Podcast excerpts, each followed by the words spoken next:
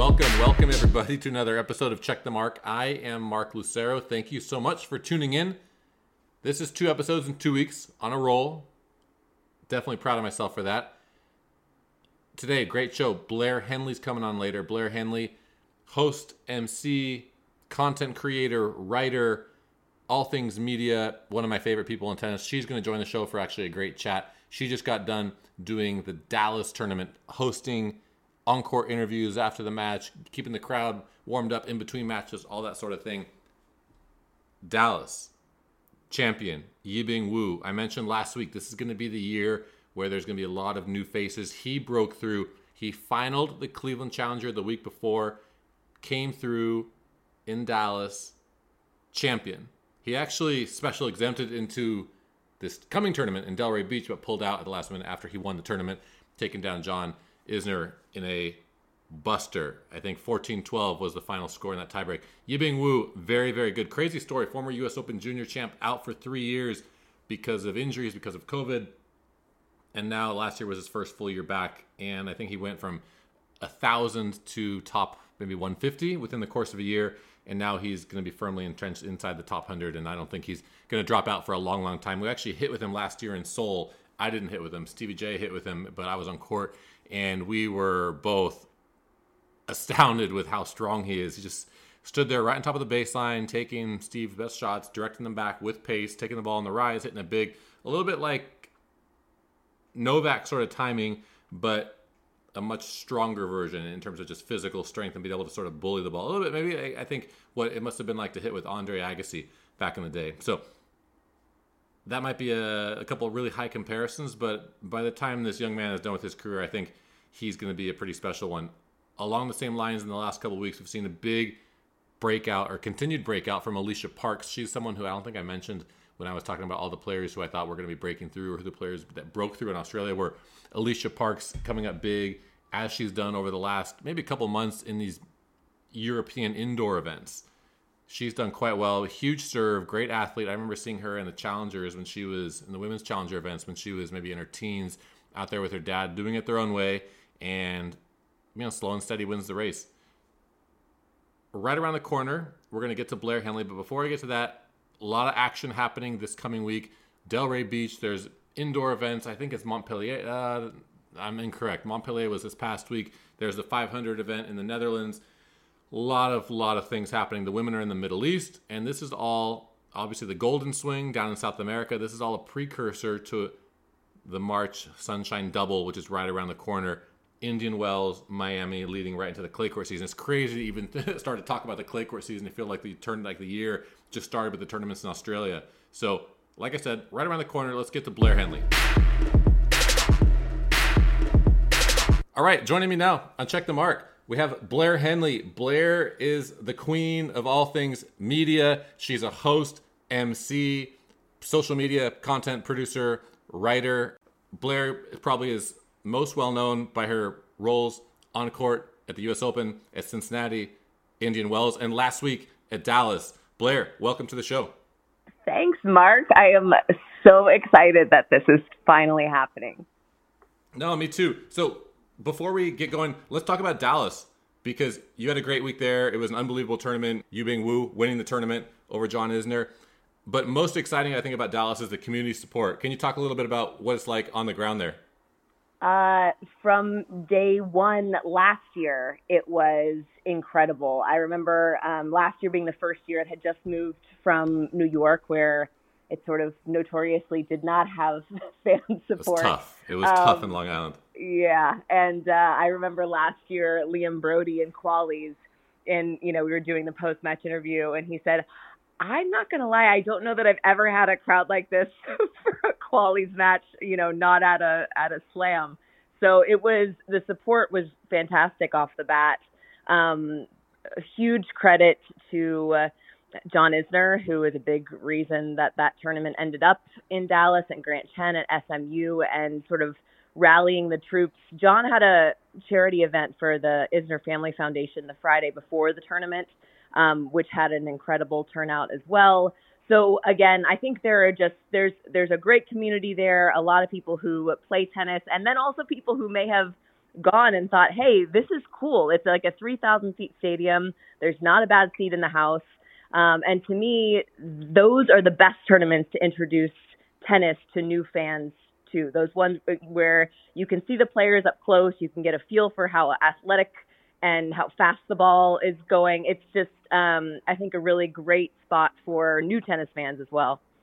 I think it really speaks to the rewards that come with the effort for kind of getting ingrained in the community. I know John was crossing continents at times to promote the event. Grant Chen, obviously one of the Pied Pipers of tennis, and the community responded. And, and for me, it's almost like the Charleston event on the women's side, like a single gender event that is totally dialed in and backed by a strong tennis community.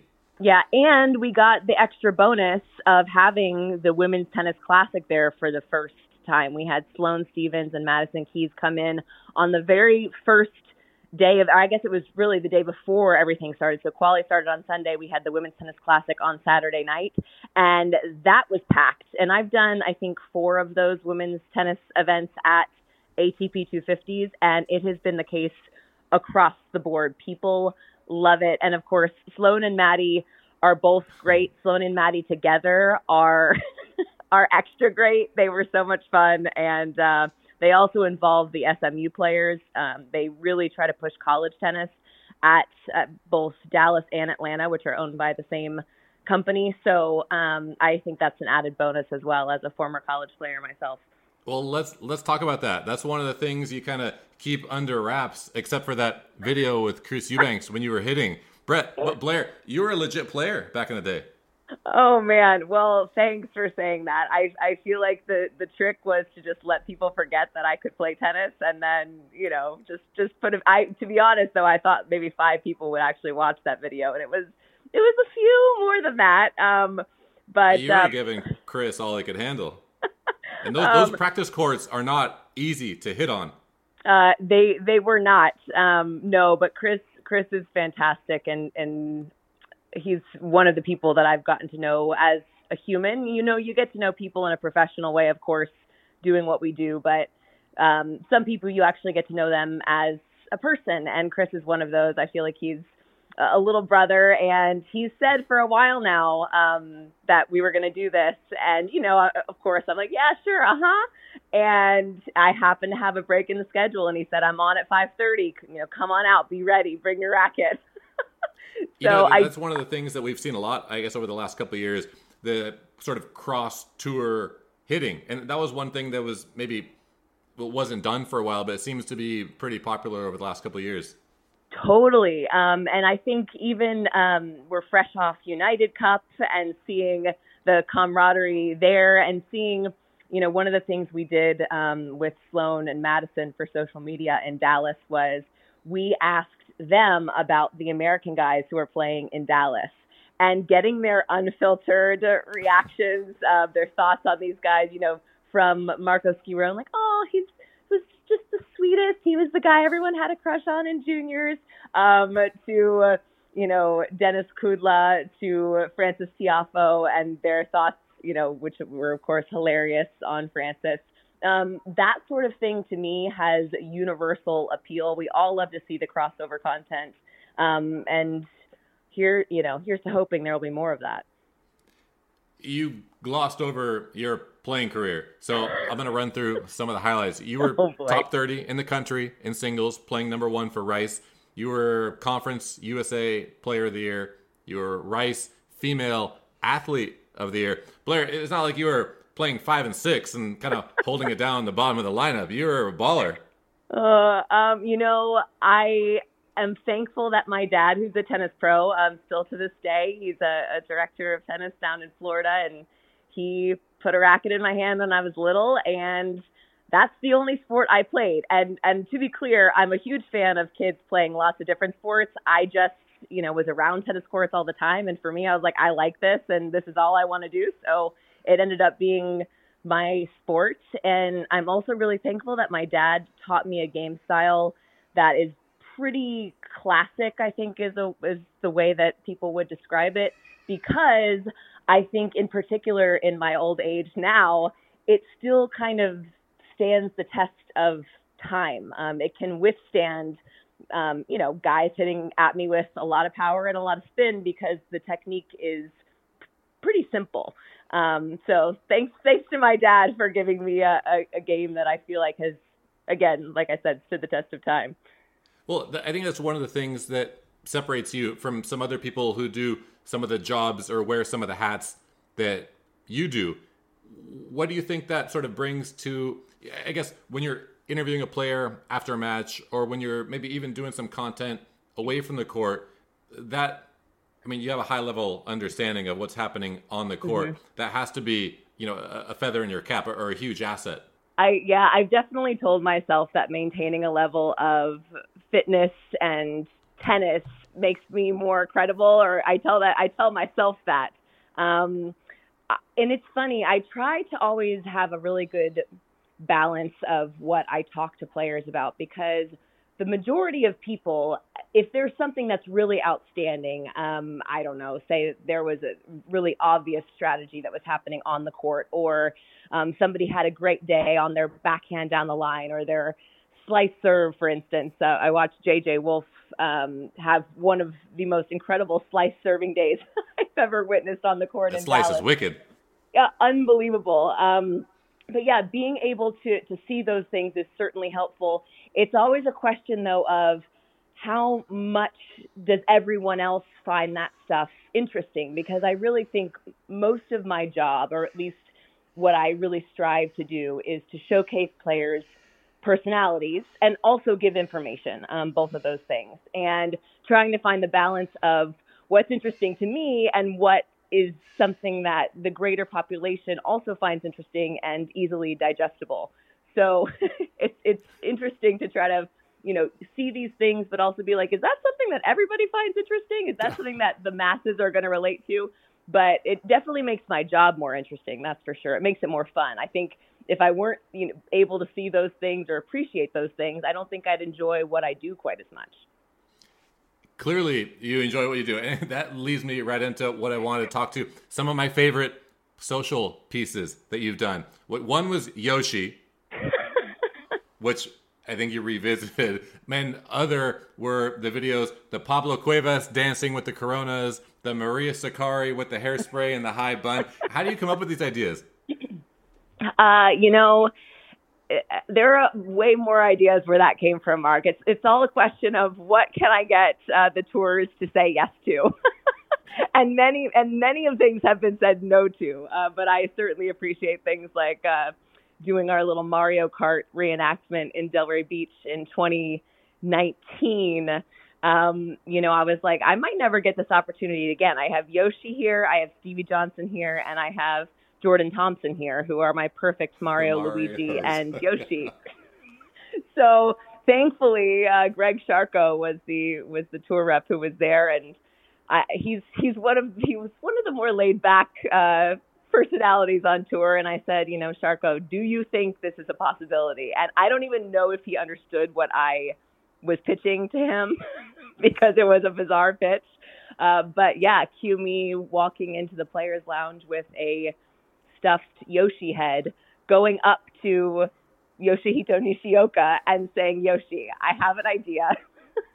it, it requires you wearing this Yoshi head and driving around in a golf cart. Will you do it? And zero hesitation. He was like, Yes, sure, I'm in. I love Mario Kart. That's so awesome. Um, so, but but I also think that there are a lot of questions, uh, you know, things that don't get asked of players because people just assume that they are going to say no. And that is where I'm really thankful over the years to have maybe built up some trust to where I feel like I can ask the question. And if they don't feel comfortable, of course, I would never, you know, push anything that people weren't 100% comfortable with. But sometimes you ask the question and the player is like, sure, that sounds, that sounds fun. That sounds great but there is, again, understandably, a lot of gatekeeping in tennis, um, and and so being able to actually ask the question and you know and have it come from someone who the players know is not going to make them look bad has has been valuable. Being able to build that rapport in those relationships. Well, so th- these are pieces that get a lot of views. I think they bring a lot of attention to those players, those personalities, the sport in a short amount of time. How do we do a better job of, of growing the game? Because obviously, the game is star driven. And the challenge with a star driven game is building more stars, building more interest and personalities. What what does the game need to do better to you know, to grow? Just uh, thinking, you know, specifically in the United States. I mean, you're a mom, you have two kids. You know, yep. for them to get interested in tennis or their friends or whatever it is, to get more of your average sports fan, how do we, you know, how do, how do we drive this market?